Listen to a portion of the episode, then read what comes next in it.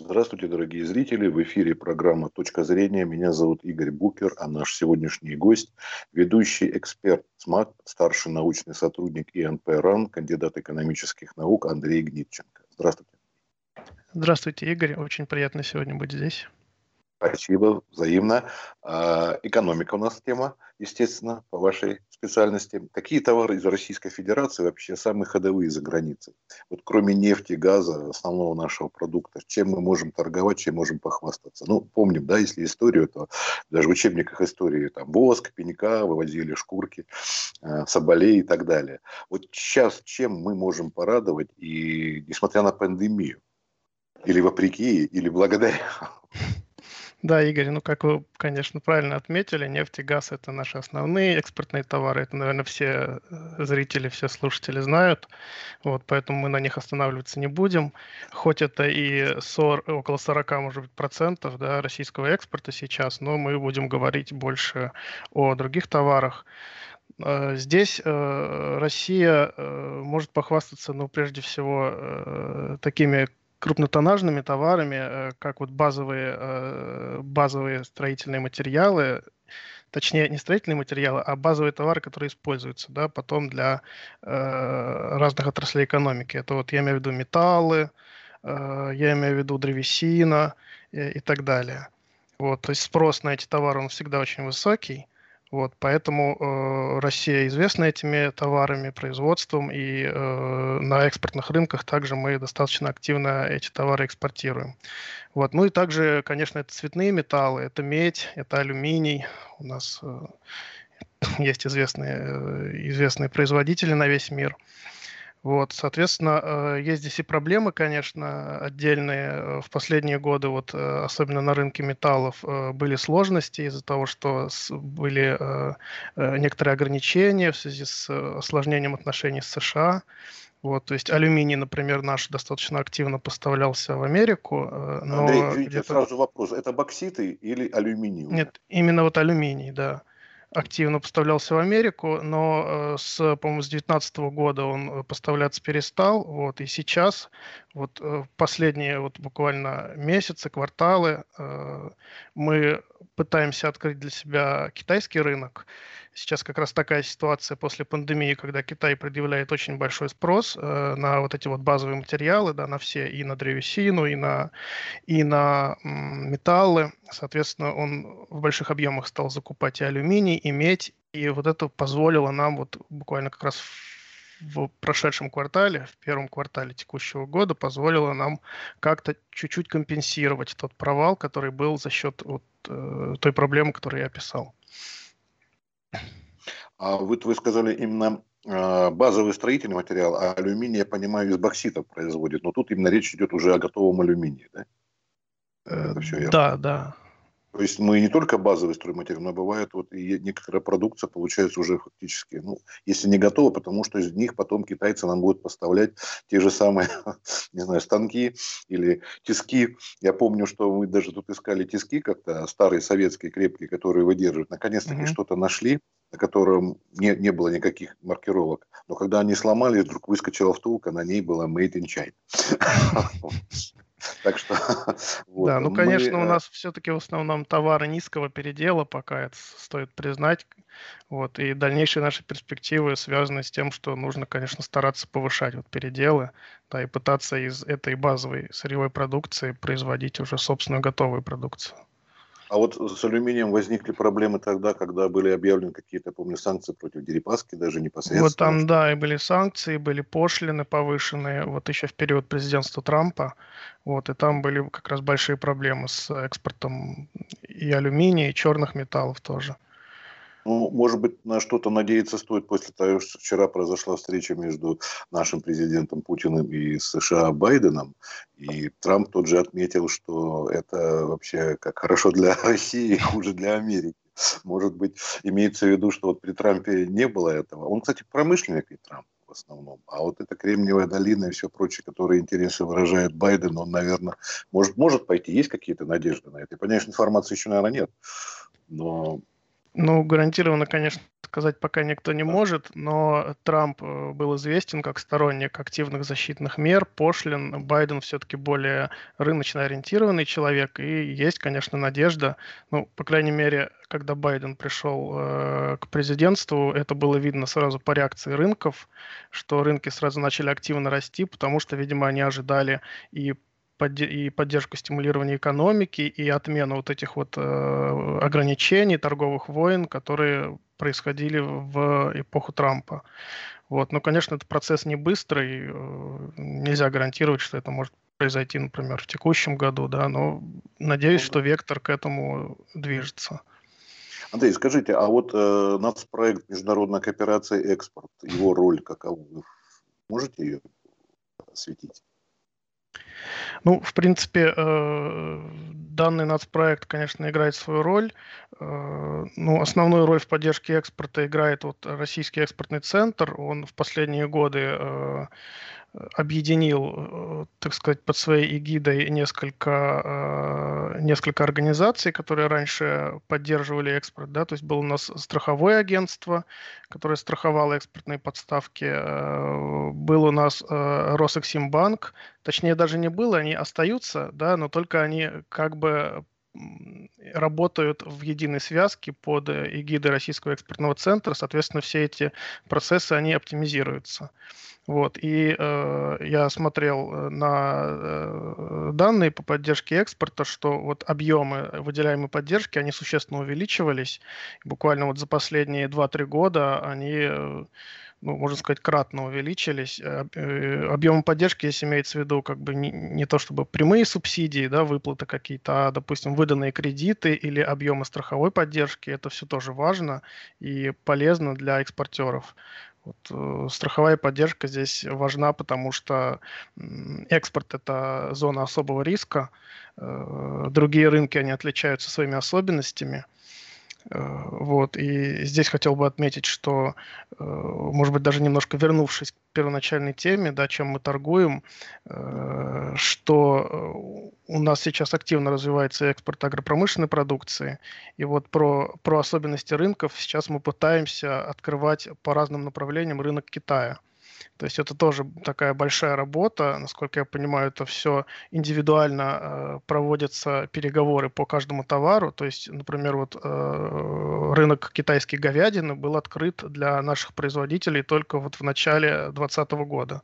То есть до этого просто, даже если были производители, желающие поставлять эту продукцию, да, э, вот, известно, что у нас последние, э, ну, несколько лет все-таки производство говядины начало расти. Были, были все с этим проблемы, но все-таки начался рост.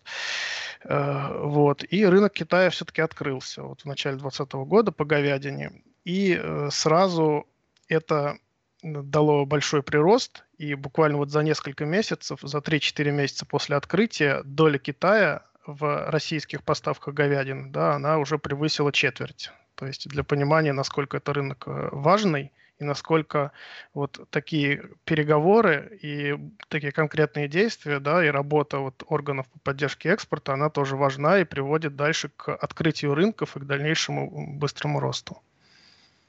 Вот несколько экспертов, с которыми мне даже э, приходилось беседовать вот в рамках этой программы «Точка зрения», они говорили о том, что импортозамещение а, сыграло положительную роль, особенно вот как раз по поводу сельского хозяйства.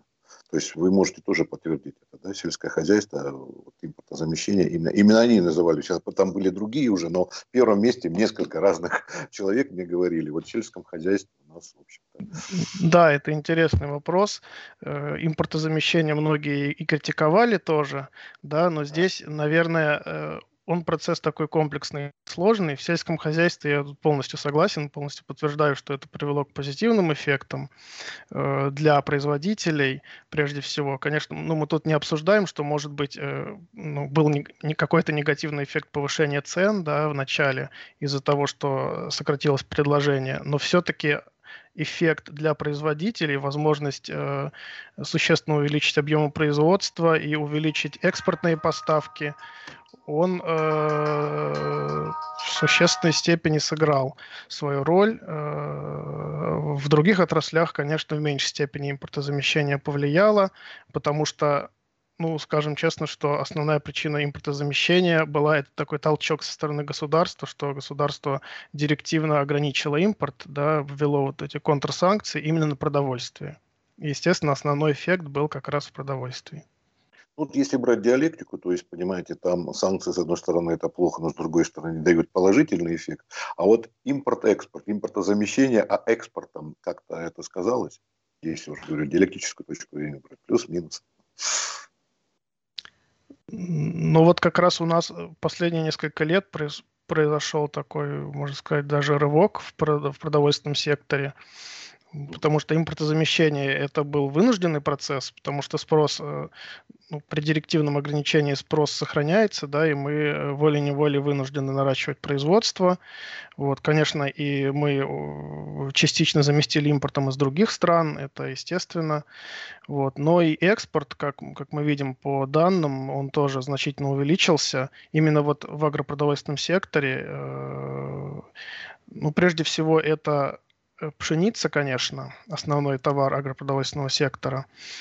Э, вот. Но интересно, что и по другим товарам, вот, например, по подсолнечному маслу очень значительный был прорыв. Э, мы существенно нарастили экспорт, э, например, на такие рынки, как ну, Китай, естественно. Мы в Китае сейчас стараемся поставлять все больше разнообразной продукции. Вот. Но, но и помимо Китая мы стали активно вывозить вот подсолнечное масло в Турцию, например, в Иран – и вот что касается Ирана, у нас э, достаточно активное сотрудничество в последние годы, вот как раз по экспорту многие, многой продовольственной продукции. Вот. Ну и, естественно, какая-то часть а, сотрудничества есть в оборонной сфере, здесь уже как бы с данными посложнее, естественно, и с аналитикой, да, вот, но как бы мы это все знаем, видим по публикациям, что у нас идет активное сотрудничество, и мы за счет, э, за счет рынка Ирана также можем зарабатывать на экспорте, в том числе и в военной сфере. Мне как-то попалось сообщение уже давненько, что чуть не впервые со времен царской России Россия стала поставлять пшеницу на мировые рынки, но в сравнении с царской Россией тогда э, периодически там голод случался и все, а тем не менее торговали. А сейчас вроде, ну слава богу, голода нет, а вот пшеница пошла на мировые рынки. А вот кроме э, Китая и США, наверное, главные партнеры или кто-то еще главнее есть? Европа, Западная, ЕС страны? Ну, на самом деле вот Китай, да, но США на самом деле не столь значительную долю занимает в российском экспорте. Вот я посмотрел э, по последним данным, получается, что всего около, э, около 3-4% доля э, США в российском экспорте, да, для сравнения доля Китая это где-то процентов, э, процентов 14-15. Вот. Э, Все-таки основной партнер остается это Европа, Евросоюз традиционно.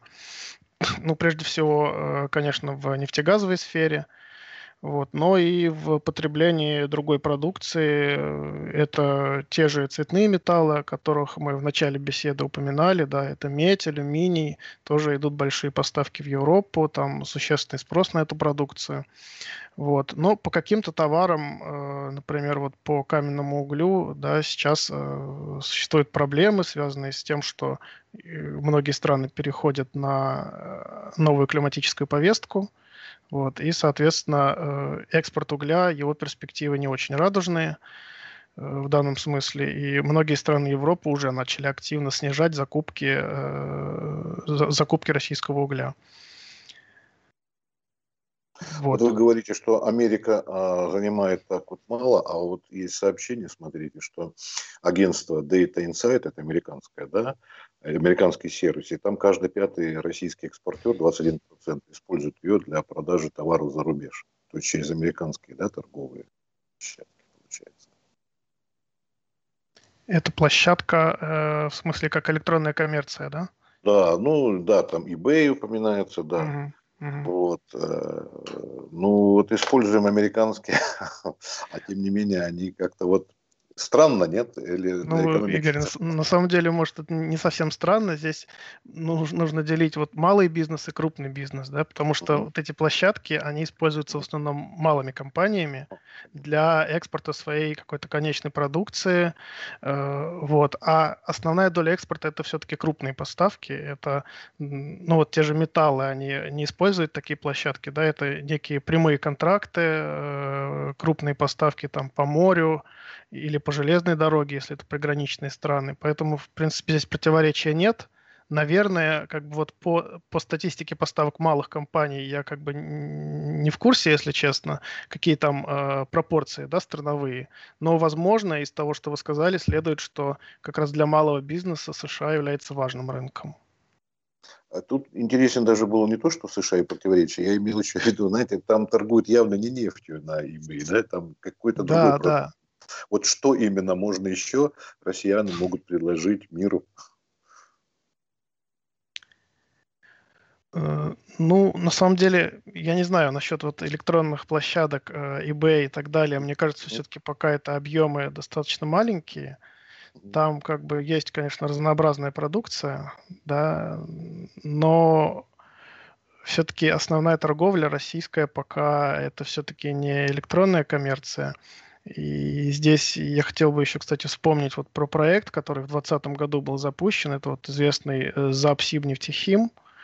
Э, это вот проект по переработке, э, это химическая промышленность, проект по переработке эм, продуктов, которые остаются от добычи нефти и газа, да, это, то есть производится полиэтилен, полипропилен и вот все вот эти продукты нефти, газа, химии, и был введен очень крупный завод и, соответственно, пошли крупные поставки в Китай. Тоже это был существенный успех в прошлом году нашей химической промышленности.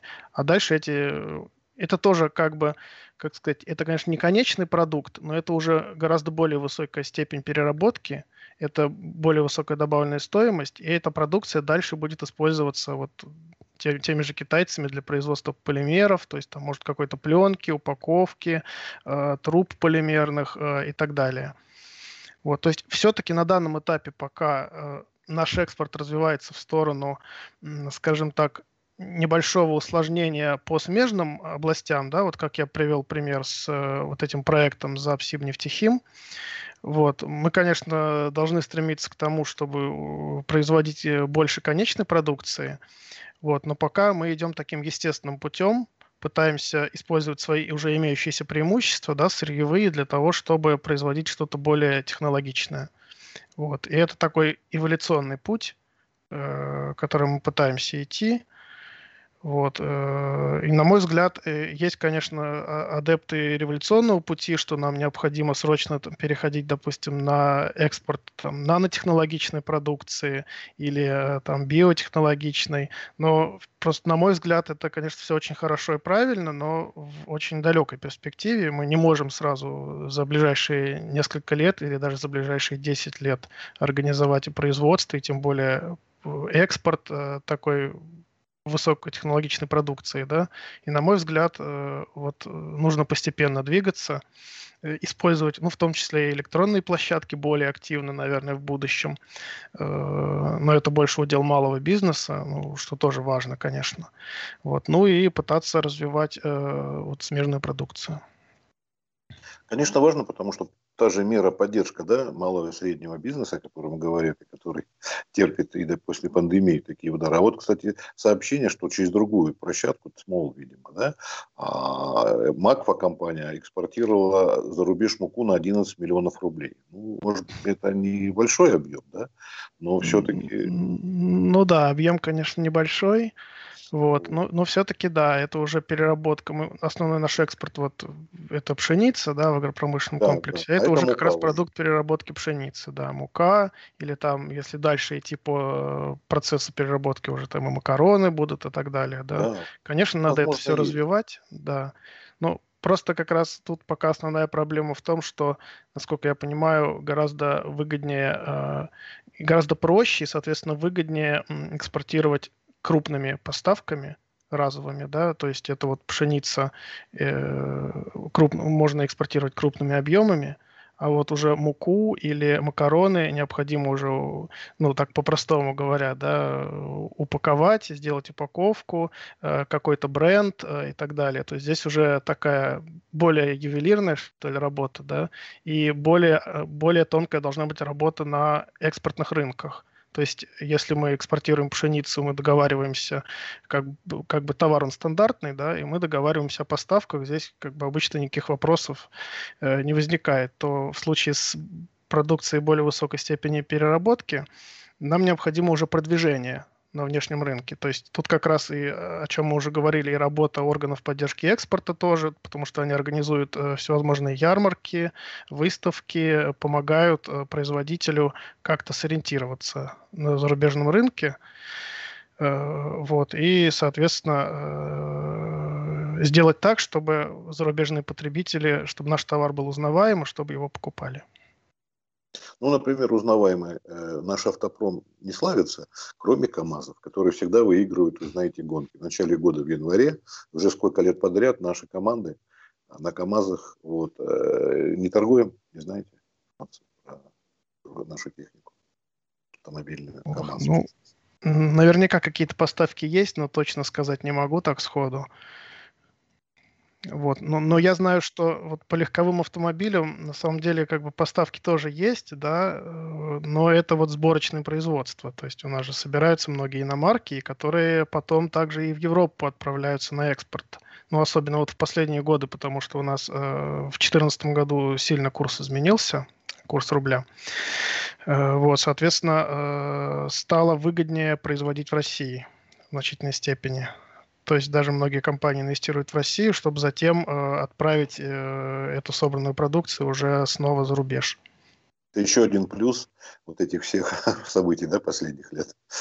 И курса, и пандемии. Ну, в каком-то смысле, да, но, конечно, большой жирный минус остается. Это вот э, рост цен непрекращающийся. И в последние месяцы об этом часто говорят, что, конечно, тут есть, нужно находить некий баланс между ростом цен, это минус для потребителя и э, возможностями производителя. И, э, может быть, еще вот в заключение такой вопрос, Андрей, по, может быть, по пунктам даже, если не сложно. Или, вот что, какие меры, э, на ваш взгляд, могут способствовать увеличению экспорта из Российской Федерации? Первое, второе, третье. Может быть, в порядке важности, может быть, просто неважно, как батлат not list, то что-то хм. что нам пом- помочь может, как вы считаете. Тот же курс рубля, например, или там снятие санкций, или, в общем, как, как вы думаете? Ну, мне кажется, что касается курса рубля, то, по крайней мере, вот в данной ситуации здесь как бы трогать ничего не стоит, потому что его дальнейшее ослабление – это рост цен. Сейчас все-таки очень к этому внимание повышенное, да, и э, люди чувствуют это на своем кошельке. Вот, поэтому все-таки нужно пока что использовать другие меры. Э, вот. Ну, это прежде всего, это прежде всего то, о чем мы говорили, это более активная работа органов поддержки экспорта. Вот. Это может быть какая-то, но это тоже но это тоже довольно сложный вопрос. Э, какая-то донастройка, может быть, налоговой политики э, в той части, чтобы компании, которые экспортируют продукцию с более высокой степенью переработки, чтобы они, э, так сказать, платили в меньшей степени, да. Вот, потому что сейчас существует некий вот список несырьевых товаров, экспортеры которых освобождаются от подтверждение возврата НДС. Ну, то есть есть возврат НДС при экспорте, который исключает двойное налогообложение. И вот, соответственно, это льгота для экспортеров несырьевых товаров. Вот. Но к сожалению, список очень широкий, и под несырьевые товары попадают в том числе вот и э, какие-то базовые там металлы, да, в том числе вот и э, то, о чем мы сегодня говорили, многие товары, которые не очень высокой степени переработки, они попадают сюда. То есть не это попадают... работа. Да, то есть не попадают, может быть, там нефть, газ, это понятно, да, но, может быть, этот список стоит сужать, чтобы стимулировать как-то компании э, к более высокой степени переработки. Но, конечно, тут просто тоже не стоит делать резких движений, потому что потому что это все очень чувствительно, да, и необходимо это делать постепенно, на мой взгляд. Э, поэтому как бы так вот четко ответить на ваш вопрос, э, какие конкретно меры прямо сейчас нужно э, вводить, я не могу, к сожалению, да, но нужно вводить комплекс мер, которые будут именно вот стимулировать переработку. Вот как бы конечная цель этих мер, да, они могут быть разными, но конечная цель ну, должна быть одна, на мой взгляд. Ну да, я имел в виду, там, допустим, учетные ставки там, банка, Центробанка и прочее. Ну, в общем, понятно. Но главное, чтобы вот.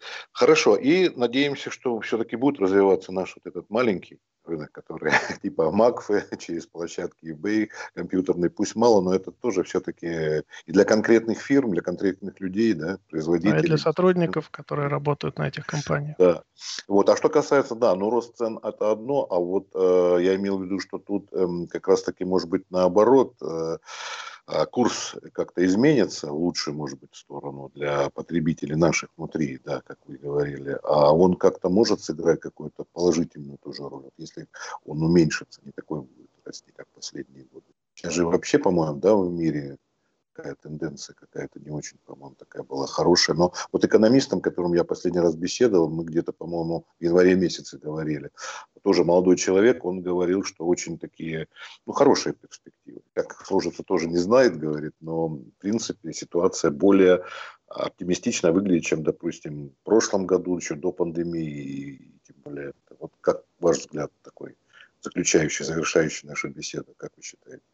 Ну, в принципе, если сравнивать э, ожидания, которые были в начале пандемии, с тем, что сейчас происходит, Э, то ситуация, скажем так, очень хорошая, да, потому что все-таки все ожидали очень масштабного кризиса и восстановления чуть ли не, э, начало восстановления чуть ли не к 2022 году, а мы знаем, что мы уже сейчас, в принципе, практически восстановились до уровня, который идет до пандемии, и э, рост продолжается, рост мирового спроса, и Китай сейчас очень активно, очень активно пытается, соответственно, компенсировать те остановки, остановки производства, да, остановки экономической активности, которые были во время пандемии. Ну и другие страны также стараются догонять. Вот, поэтому мы можем тоже продолжать операции на экспорт тоже, потому что внешний спрос растет. Ну и, конечно, не забывать о внутреннем рынке. Это тоже очень важно. И потому что все-таки ну, вроде как консенсусно считается в среде экономистов, что внутренний рынок России, он достаточно маленький, и даже как бы Россия считается, скажем так, малой открытой экономикой, есть такой термин, да, то есть вот если США там это большая открытая экономика, то Россия как бы малая. Вот. Но все-таки э, это может быть так на данный момент, но нельзя забывать о том, что есть еще некий потенциал для роста, вот. А потенциал он складывается из того, что, э, допустим, мы имеем большое количество достаточно бедных регионов, да, в которых и зарплаты низкие, и потенциал вот потребления, если мы представим, что эти регионы хотя бы частично в, в ближайшие 10 лет смогут дотянуться до уровня э, потребления, который есть в Москве или Петербурге, вот, ну, среднедушевого, да, то здесь потенциал тоже достаточно большой, и, мы можем существенно увеличивать производство и за счет внутреннего рынка тоже. Но нужно стараться как-то выравнивать вот этот диспаритет между Москвой и регионами, и это поможет нам, соответственно, и развивать внутренний рынок тоже. Спасибо. На такой ноте лирической закончить нашу беседу. Спасибо, Андрей, что уделили нам время. Всего доброго, не болейте. Спасибо большое, Игорь. Да, до свидания. До свидания.